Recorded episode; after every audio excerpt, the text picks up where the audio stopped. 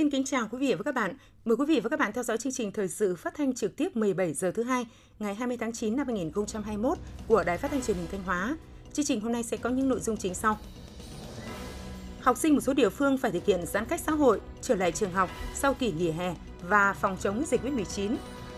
Nông dân Thanh Hóa khẩn trương thu hoạch lúa mùa, triển khai sản xuất vụ đông 2021-2022 đúng khung thời vụ tốt nhất. Phần tin lịch sử quốc tế, Mỹ sẽ tổ chức hội nghị thượng đỉnh COVID-19 toàn cầu vào tuần tới. Bầu cử Duma quốc gia Nga, Đảng nước Nga thống nhất tiến gần đến chiến thắng. Sau đây là nội dung chi tiết.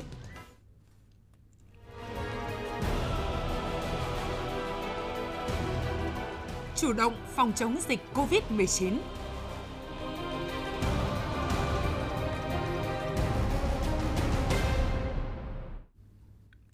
Thưa quý vị và các bạn, sáng ngày 20 tháng 9, tại thành phố Sầm Sơn, các đồng chí lãnh đạo tỉnh Thanh Hóa đã gặp mặt đoàn cán bộ nhân viên y tế hoàn thành nhiệm vụ hỗ trợ phòng chống dịch COVID-19 tại thành phố Hồ Chí Minh đợt 1.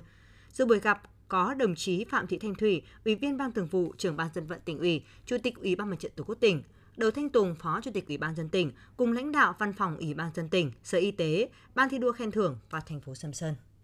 Đoàn cán bộ nhân viên y tế tỉnh Thanh Hóa tham gia phòng chống dịch tại các tỉnh phía Nam đợt 1 có 59 người, trong đó có 9 bác sĩ và 50 điều dưỡng viên của Bệnh viện Đa khoa tỉnh Thanh Hóa, Bệnh viện Nhi Thanh Hóa, Bệnh viện Đa khoa khu vực Nghi Sơn, Bệnh viện Nội tiết thực hiện nhiệm vụ hỗ trợ phòng chống dịch COVID-19 tại thành phố Hồ Chí Minh từ ngày 13 tháng 7 đến ngày 6 tháng 9.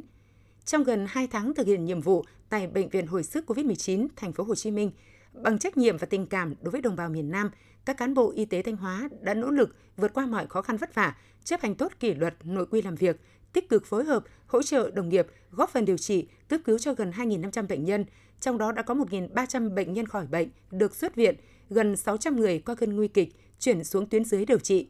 Trong thời gian thực hiện nhiệm vụ, có những cán bộ nhân viên y tế đã bị nhiễm SARS-CoV-2, nhưng tất cả đã bình phục, trở về an toàn, mạnh khỏe. Thay mặt lãnh đạo tỉnh, đồng chí Phó Chủ tịch Ủy ban nhân dân tỉnh Đỗ Thanh Tùng ghi nhận, biểu dương và đánh giá cao tinh thần tình nguyện, sự nỗ lực cố gắng hoàn thành xuất sắc nhiệm vụ của các thành viên trong đoàn. Đồng chí Phó Chủ tịch Ủy ban nhân dân tỉnh mong muốn các cán bộ nhân viên y tế với kiến thức, kỹ năng và kinh nghiệm của mình tiếp tục hoàn thành tốt nhiệm vụ tại đơn vị công tác và sẵn sàng nhận nhiệm vụ tham gia cấp cứu, điều trị bệnh nhân COVID-19 khi có lệnh điều động, đúc rút kinh nghiệm thành những chuyên đề chuyên môn về hồi sức cấp cứu, chăm sóc sức khỏe tâm thần trong hỗ trợ điều trị bệnh nhân COVID-19 để chia sẻ cho các cơ sở y tế trong tỉnh. Nhân dịp này, các đồng chí lãnh đạo tỉnh đã trao bằng khen của Chủ tịch Ủy ban nhân dân tỉnh Thanh Hóa cho 59 cán bộ, nhân viên y tế đã có thành tích xuất sắc trong công tác hỗ trợ phòng chống dịch COVID-19 tại các tỉnh, thành phía Nam đợt 1 năm 2021 và trao quà của Tỉnh ủy, Hội đồng Nhân dân, Ủy ban Nhân dân, Ủy ban Mặt trận Tổ quốc tỉnh cho các thành viên đoàn công tác, mỗi người 5 triệu đồng. Sáng nay, đoàn công tác của Bộ Tư lệnh Quân khu 4 do Thiếu tướng Nguyễn Anh Tuấn, Phó Tư lệnh Quân khu 4 làm trưởng đoàn, đã kiểm tra công tác hậu cần 9 tháng đầu năm 2021 tại Bộ Chỉ huy Quân sự tỉnh Thanh Hóa. Đại tá Lê Văn Diện, Ủy viên Ban Thường vụ Tỉnh ủy, Chỉ huy trưởng Bộ Chỉ huy Quân sự tỉnh tiếp và làm việc với đoàn. Qua kiểm tra, đoàn công tác của Bộ Tư lệnh Quân khu 4 đánh giá cao Bộ Chỉ huy Quân sự tỉnh Thanh Hóa và các cơ quan đơn vị đã làm tốt công tác bảo đảm hậu cần cho sẵn sàng chiến đấu và nhiệm vụ thường xuyên, hệ thống sổ sách, văn kiện hậu cần đầy đủ theo các phương án, bám sát nhiệm vụ đặc thù của từng cơ quan đơn vị. Bộ Chỉ huy Quân sự tỉnh cũng đã chủ động tham mưu triển khai các phương án kịch bản trong phòng chống dịch COVID-19 trên địa bàn tỉnh đạt hiệu quả cao. Đồng chí Phó Tư lệnh Quân khu yêu cầu trong thời gian tới, Bộ Chỉ huy Quân sự tỉnh Thanh Hóa tiếp tục quán triệt sâu sắc các chỉ thị nghị quyết của cấp trên về công tác hậu cần, duy trì nghiêm lượng vật chất hậu cần và chủ động lượng vật chất dự trữ, bảo đảm sẵn sàng chiến đấu, phòng chống thiên tai, tìm kiếm cứu nạn, đẩy mạnh tăng gia sản xuất, nâng cao đời sống, chăm sóc sức khỏe bộ đội, đồng thời phối hợp chặt chẽ với cấp ủy chính quyền địa phương và các sở ban ngành địa phương thực hiện nghiêm quy định phòng chống dịch COVID-19.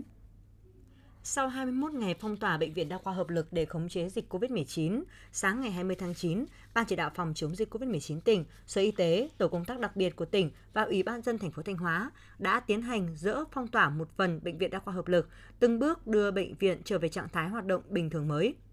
Trước đó, chiều ngày 29 tháng 8 năm 2021, tại Bệnh viện Đa khoa Hợp lực ghi nhận một ca mắc COVID-19. Ngày 30 tháng 8, Chủ tịch Ủy ban nhân dân tỉnh Thanh Hóa đã ban hành quyết định thực hiện phong tỏa tạm thời toàn bộ Bệnh viện Đa khoa Hợp lực để thực hiện các biện pháp phòng chống dịch. Tại thời điểm phong tỏa, bệnh viện có 1.396 người, gồm bệnh nhân, người nhà bệnh nhân, cán bộ, nhân viên y tế của Bệnh viện Hợp lực. Kể từ ngày 29 tháng 8 đến nay, tại Bệnh viện Đa khoa Hợp lực đã ghi nhận 42 ca mắc COVID-19 là nhân viên y tế, bệnh nhân, người nhà bệnh nhân tại khoa ung bướu, tòa nhà A9 và không ghi nhận ca bệnh tại các tòa nhà khác của bệnh viện. Ổ dịch được xác định là tòa A9 Bệnh viện Đa khoa Hợp lực. Lực lượng chức năng đã truy vết được 98 F1 liên quan đến các ca bệnh, trong đó có 70 F1 là bệnh nhân, người nhà bệnh nhân, 28 F1 là nhân viên y tế. Số F1 chuyển thành ca bệnh COVID-19 là 35 trên 98 người, trong đó có 17 bệnh nhân điều trị, 13 người nhà bệnh nhân và 5 cán bộ y tế, tất cả đều thuộc khoa ung bướu. Hiện tại tất cả F1 còn lại đều có kết quả xét nghiệm real-time PCR ít nhất 5 lần âm tính. Để thực hiện kết thúc phong tỏa một phần, từng bước khôi phục hoạt động trở lại bình thường của bệnh viện, Trung tâm Kiểm soát Bệnh tật tỉnh Thanh Hóa đã thực hiện đánh giá nguy cơ dịch tễ đối với từng khu vực cách ly tập trung, từng tòa nhà tại Bệnh viện Đa khoa Hợp lực, đồng thời thực hiện xét nghiệm khẳng định cho toàn bộ bệnh nhân, người nhà, nhân viên y tế tại các tòa nhà đủ điều kiện kết thúc cách ly tại bệnh viện và tại các khách sạn Phú Hưng, Phú Đồng, ký túc xá, trường Đại học Hồng Đức, khách sạn Trường An, hội quán Hoa Viên bằng phương pháp real-time PCR để làm cơ sở xem xét, đề xuất cấp có thẩm quyền, quyết định kết thúc thời gian cách ly giãn cách trong phòng chống dịch. Sau 21 ngày tiến hành phong tỏa toàn bộ bệnh viện để phòng chống dịch COVID-19, Bệnh viện Đa khoa Hợp lực đã thực hiện nghiêm túc các quy định về công tác phòng chống dịch COVID-19. Tình hình dịch COVID-19 tại đây cơ bản đã được kiểm soát. Hiện một phần Bệnh viện Đa khoa Hợp lực gồm các tòa nhà D17, C3, E4, F3 được kết thúc phong tỏa, trở về trạng thái bình thường mới. Cán bộ, nhân viên y tế vẫn tiếp tục làm việc và sinh hoạt bình thường và phải tiếp tục thực hiện các biện pháp phòng ngừa lây nhiễm, đánh giá nguy cơ lây nhiễm và xét nghiệm sàng lọc định kỳ theo quy định. Ông Đỗ Thái Hòa, Phó Giám đốc Sở Y tế cho biết, với những tòa nhà nguy cơ cao, bệnh viện cần tiếp tục thực hiện phong tỏa nghiêm ngặt đối với những khu vực này, thiết lập các hàng rào cứng phân cách, tổ chức ứng trực 24 trên 24 giờ, phấn đấu thu hẹp dần khu vực bị phong tỏa và phấn đấu trong thời gian sớm nhất sẽ dập tắt hoàn toàn ổ dịch tại Bệnh viện Đa khoa Hợp lực. Từ 0 giờ ngày 20 tháng 9, huyện Nông Cống quyết định dừng thực hiện giãn cách xã hội theo chỉ thị 16 của Thủ tướng Chính phủ đối với 4 thôn tiểu khu còn lại trên địa bàn huyện. Theo đó, 4 thôn tiểu khu gồm thôn Thanh Ban và thôn Đồng Tọ, xã Văn Hòa, tiểu khu Nam Tiến và tiểu khu Đông Hòa, thị trấn Nông Cống dừng thực hiện giãn cách xã hội theo chỉ thị 16. Bắt đầu từ sáng 20 tháng 9, tất cả học sinh ở các cấp học của huyện Nông Cống trở lại trường học. Các nhà trường đã chuẩn bị tốt mọi điều kiện để đón học sinh trở lại. Giáo viên và học sinh thực hiện nghiêm 5K của Bộ Y tế. Sau thời gian thực hiện giãn cách xã hội theo chỉ thị số 16, người dân thành phố Thanh Hóa đã trở lại hoạt động bình thường. Một số dịch vụ đã được phép hoạt động nhưng phải đảm bảo nghiêm các biện pháp phòng chống dịch COVID-19. Tuy nhiên, sau nhiều ngày thực hiện giãn cách, nhiều người dân có tâm lý đổ ra đường, lưu lượng người phương tiện lưu thông trên các tuyến đường, nhất là vào giờ cao điểm khá đông. Các hoạt động dịch vụ tại các phố, khu vực chợ diễn ra khá tấp nập. Tại các khu vực có lưu lượng người và phương tiện tập trung đông, nguy cơ diễn biến dịch phức tạp nhưng nhiều người vẫn không đeo khẩu trang hoặc đeo không đúng cách. Để bảo vệ thành quả của công tác phòng chống dịch COVID-19 trong bối cảnh tình hình dịch bệnh vẫn đang diễn biến hết sức phức tạp, hơn lúc nào hết, người dân thành phố Thanh Hóa cần tuân thủ nghiêm các quy định phòng chống dịch trong tình hình mới. Người dân nên hạn chế ra khỏi nhà, chỉ ra ngoài trong trường hợp thật sự cần thiết, hạn chế tiếp xúc người khác, tuân thủ khuyến cáo 5K của Bộ Y tế.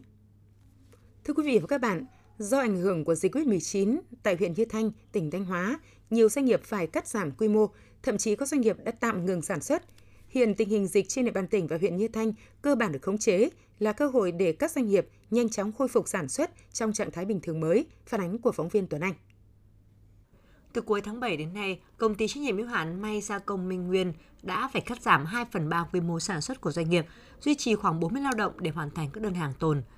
Hiện dịch COVID-19 trên địa bàn huyện cơ bản được khống chế, công ty đang khẩn trương lên kế hoạch khôi phục sản xuất. Mong muốn của công ty là sớm được tiếp cận nguồn vaccine để đảm bảo an toàn trong sản xuất.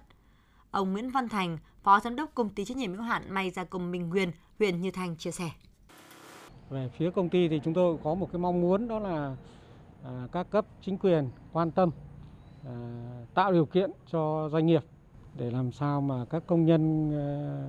của công ty là được tiêm phòng vaccine để làm sao đấy nó đảm bảo được cái an toàn cao nhất trong cái quá trình sản xuất. Tính đến tháng 9, huyện Như Thanh đã thành lập mới được 28 doanh nghiệp, đạt 80% kế hoạch năm 2021, nâng tổng số doanh nghiệp trên địa bàn lên gần 300 doanh nghiệp. Tuy nhiên, trước ảnh hưởng của dịch COVID-19, hiện cả huyện chỉ có 176 doanh nghiệp đang hoạt động. Theo đại diện các doanh nghiệp, ảnh hưởng của dịch COVID-19 đã khiến nguồn cung nguyên nhiên vật liệu đầu vào tăng, doanh nghiệp buộc phải thu hẹp sản xuất, tạm ngừng hoạt động. Anh Vũ Đăng Bắc, giám đốc công ty trách nhiệm hữu hạn lâm sản Đại Phát, huyện Như Thanh cho biết. Đề nghị chính quyền địa phương ưu tiên giúp đỡ doanh nghiệp để tiêu thụ cái sản phẩm của địa phương và tránh cái tình trạng là đứt gãy vùng nguyên liệu. Bên cạnh khó khăn do nguyên liệu đầu vào, thị trường tiêu thụ, việc công nhân chưa được tiêm vaccine ngừa COVID-19 cũng khiến các doanh nghiệp lo lắng. Trước thực trạng trên, bên cạnh các chính sách hỗ trợ của Trung ương, của tỉnh, huyện Như Thanh cũng có phương án để hỗ trợ về thuế, tiền thuê sử dụng đất, vaccine cho công nhân. Ông Đỗ Thành Minh, trưởng phòng tài chính kế hoạch huyện Như Thanh nói. Về cái chính sách hỗ trợ doanh nghiệp theo cái nghị quyết 68 và quyết định 23 của chính phủ, thì hiện nay thì sau khi mà chính sách được ban hành là Ủy ban dân huyện là triển khai ngay cái việc mà lập cái kế hoạch, sau đó là thực hiện là tuyên truyền xuống các doanh nghiệp cũng như là toàn thể nhân dân. Và cái việc này thì cũng đã kịp thời, thì đến nay thì có một số doanh nghiệp cũng đã, một số hộ kinh doanh bị tạm dừng đã được nhận được cái kinh phí hỗ trợ từ phía nhà nước. Hiện dịch COVID-19 trên địa bàn tỉnh, huyện Như Thanh cơ bản đã được khống chế. Đây là điều kiện thuận lợi để các doanh nghiệp khôi phục sản xuất. Tuy nhiên, để giữ được thành quả đó, ngoài sự chủ động, có phương án phòng chống dịch hiệu quả của huyện Như Thanh, người dân và doanh nghiệp cần thực hiện nghiêm các quy định, nhất là khuyến cáo 5K của Bộ Y tế, có phương án sản xuất kinh doanh phù hợp với điều kiện dịch bệnh của địa phương, của tỉnh, đồng thời có phương án tiêm vaccine cho người lao động ngay khi được cấp. Căn cứ lượng vaccine được Bộ Y tế phân bổ cho đợt này là 248.000 liều, bao gồm 200.000 liều vaccine Verocell, 48.000 liều vaccine AstraZeneca và để chủ động tổ chức công tác tiêm chủng vaccine phòng chống dịch COVID-19. Sở Y tế Thanh Hóa vừa ban hành kế hoạch triển khai chiến dịch tiêm vaccine phòng COVID-19 trên địa bàn tỉnh đợt 7 năm 2021. Đối tượng triển khai tiêm vaccine phòng COVID-19 trong đợt 7 là người lao động tại các nhà máy, xí nghiệp, cơ sở sản xuất, khu công nghiệp với số lượng là 200.000 liều vaccine Verocell. Các đối tượng theo kế hoạch số 183/2021 của Ủy ban nhân dân tỉnh Thanh Hóa về việc triển khai tiêm vaccine phòng COVID-19 trên địa bàn tỉnh Thanh Hóa năm 2021 với số lượng 48.000 liều vaccine AstraZeneca, phạm vi triển khai đồng loạt tại 27 huyện, thị xã, thành phố trên địa bàn tỉnh. Tổ chức tiêm chủng tại tất cả các điểm tiêm chủng do cơ sở đủ điều kiện tiêm chủng tổ chức theo kế hoạch của các đơn vị địa phương bao gồm các bệnh viện tuyến tỉnh, tuyến huyện, kể cả công lập và tư nhân, trung tâm y tế, trạm y tế, cơ sở y tế tiêm chủng dịch vụ, cơ sở y tế các bộ ngành. Ngành y tế chủ động bố trí sẵn sàng các tổ đội cấp cứu lưu động thường trực tại các điểm tiêm chủng với đầy đủ các điều kiện nhân lực, thuốc, phương tiện, trang thiết bị thiết yếu, sẵn sàng xử lý các phản ứng bất lợi sau tiêm chủng có thể xảy ra, đảm bảo tuyệt đối an toàn tiêm chủng, đồng thời huy động sự tham gia của cấp ủy chính quyền, các ban ngành đoàn thể tại địa phương hỗ trợ công tác tổ chức buổi tiêm chủng, bảo đảm an toàn tiêm chủng, an toàn phòng chống dịch COVID-19, an ninh trật tự tại tất cả các điểm tiêm chủng. Sáng ngày 20 tháng 9, Ủy ban Bác Ái Xã hội Caritas Giáo phận Thanh Hóa đã đến thăm và tặng quà cho cán bộ, y bác sĩ, người dân các khu vực cách ly tập trung phòng chống dịch bệnh COVID-19 tại thị xã Nghi Sơn và huyện Thọ Xuân. Caritas Thanh Hóa đã gửi lời thăm hỏi, chia sẻ với những khó khăn vất vả của những cán bộ, y bác sĩ và người dân trong các khu cách ly tập trung, động viên họ tiếp tục thực hiện tốt công tác phòng chống dịch bệnh COVID-19. Caritas Thanh Hóa đã tặng các khu cách ly tập trung khẩu trang, nước sát khuẩn, miến gạo, mì tôm, nhu yếu phẩm cần thiết để phục vụ bà con sinh hoạt trong giai đoạn cách ly với tổng trị giá khoảng 40 triệu đồng. Được biết, từ tháng 7 năm 2021 đến nay, Caritas Giáo phận Thanh Hóa, các giáo xứ trên địa bàn tỉnh, trụ sở Giáo phận Thanh Hóa tại thành phố Hồ Chí Minh đã tổ chức các đoàn đi thăm, tặng quà cho các khu cách ly tập trung, hỗ trợ bà con nghèo trong giáo xứ, giúp đỡ cho con em Thanh Hóa đang lao động tại thành phố Hồ Chí Minh và tỉnh Bình Dương gặp khó khăn do dịch bệnh COVID-19 với tổng số tiền hàng trị giá hơn 4,1 tỷ đồng. Thưa quý vị và các bạn, với bệnh nhân mắc COVID-19, các triệu chứng nặng sẽ xuất hiện vào ngày thứ 7 đến thứ 10 của bệnh. Các dấu hiệu chuyển nặng có thể kể đến sốt liên tục trên 39 độ C mà thuốc hạ sốt không có tác dụng, mệt mỏi, không thể sinh hoạt bình thường, khó thở, nồng độ oxy trong máu giảm. Các dấu hiệu nặng trên thường xuất hiện ngay sau khi thời điểm bệnh nhân ho tăng liên tục. Đây là thời điểm virus phát tán mạnh nhất, nồng độ virus cao nhất và đây cũng là thời điểm các F0 cần được theo dõi sát sao nhất. Phần tiếp theo của chương trình thời sự hôm nay, mời quý vị và các bạn theo dõi hướng dẫn của Bộ Y tế về cách để người bệnh và người chăm sóc phát hiện các dấu hiệu diễn tiến nặng của bệnh và có cách xử trí kịp thời. Xin chào tất cả mọi người, tôi là bác sĩ Nguyễn Thành Quân đến từ mạng lưới thầy thuốc đồng hành. Covid-19 tác động đến mỗi người theo những cách khác nhau. Hầu hết những người nhiễm virus sẽ có triệu chứng từ nhẹ đến trung bình và có thể hồi phục mà không cần nhập viện. Thông thường, các triệu chứng sẽ xuất hiện từ 5 đến 6 ngày khi người bệnh nhiễm virus. Tuy nhiên, thời gian này cũng có thể kéo dài tới 14 ngày.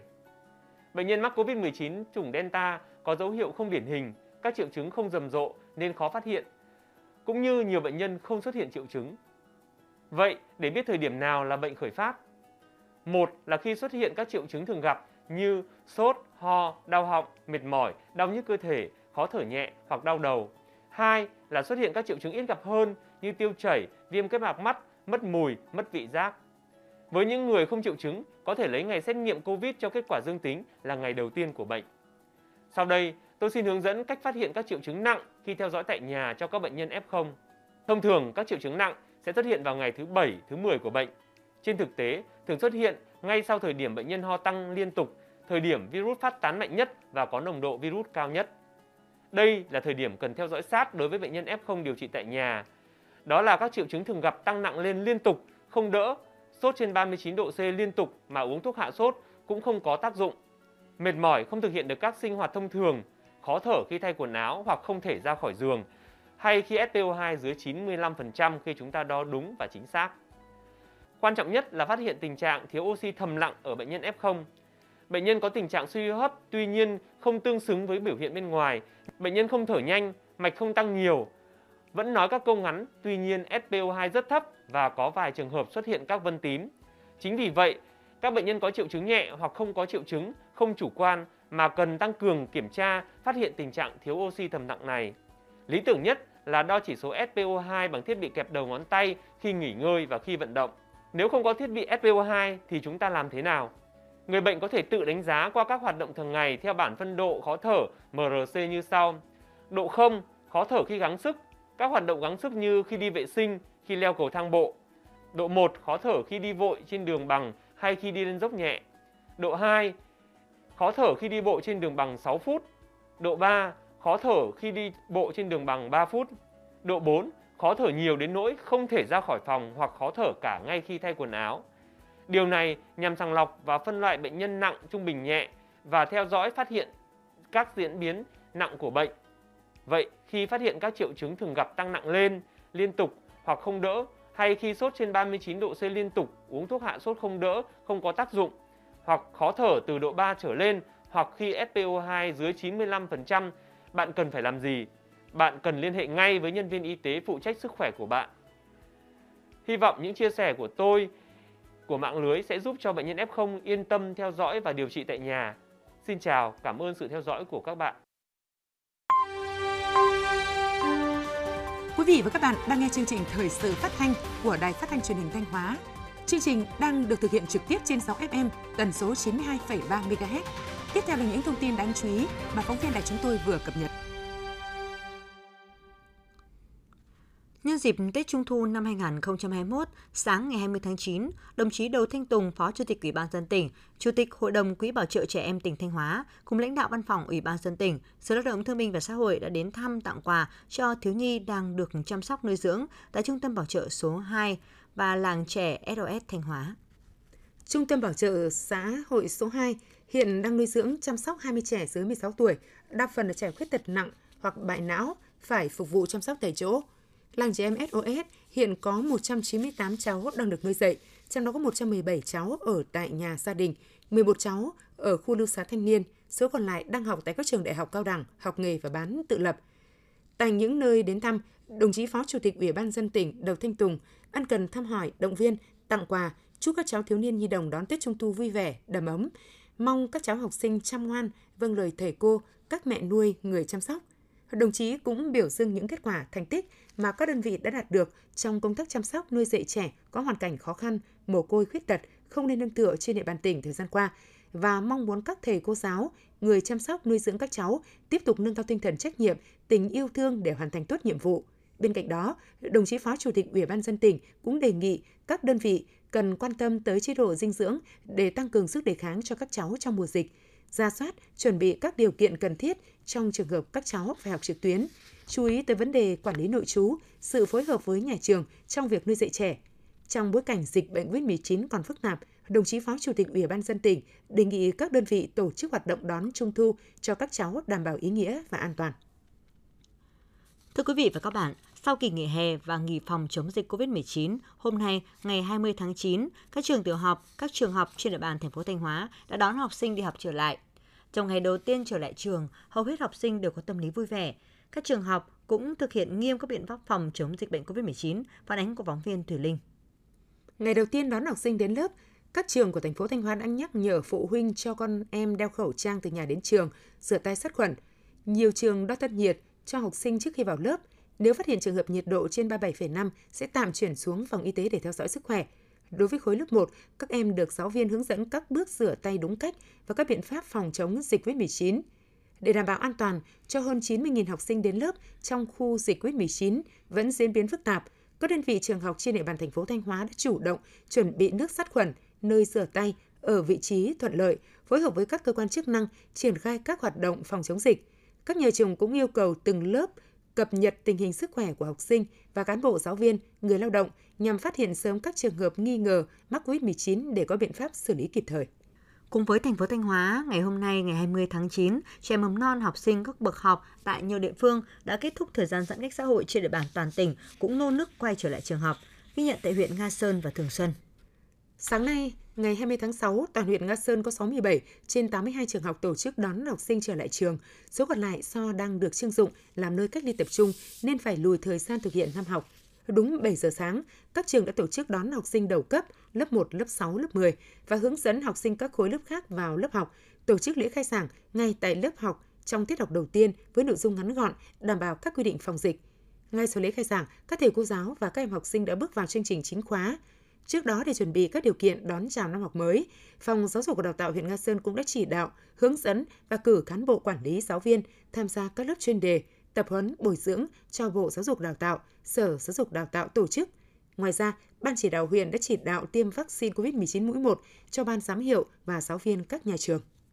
Tại huyện Thường Xuân, trong sáng ngày 20 tháng 9, 17 trường mầm non đã tổ chức đón trẻ đến trường, đảm bảo các điều kiện phòng chống dịch. Để chuẩn bị các điều kiện đón trẻ, từ trung tuần tháng 8, các nhà trường đã phối hợp với trạm y tế, khử khuẩn toàn bộ khuôn viên, tập trung giáo viên tổng vệ sinh và trang trí trường lớp, kẻ vẽ, treo dán khẩu hiệu tuyên truyền phòng chống dịch COVID-19. Đặc biệt, các trường đã trích nguồn kinh phí sự nghiệp mua máy đo thân nhiệt, khẩu trang, nước sát khuẩn, cũng như các trang thiết bị và đồ dùng học học.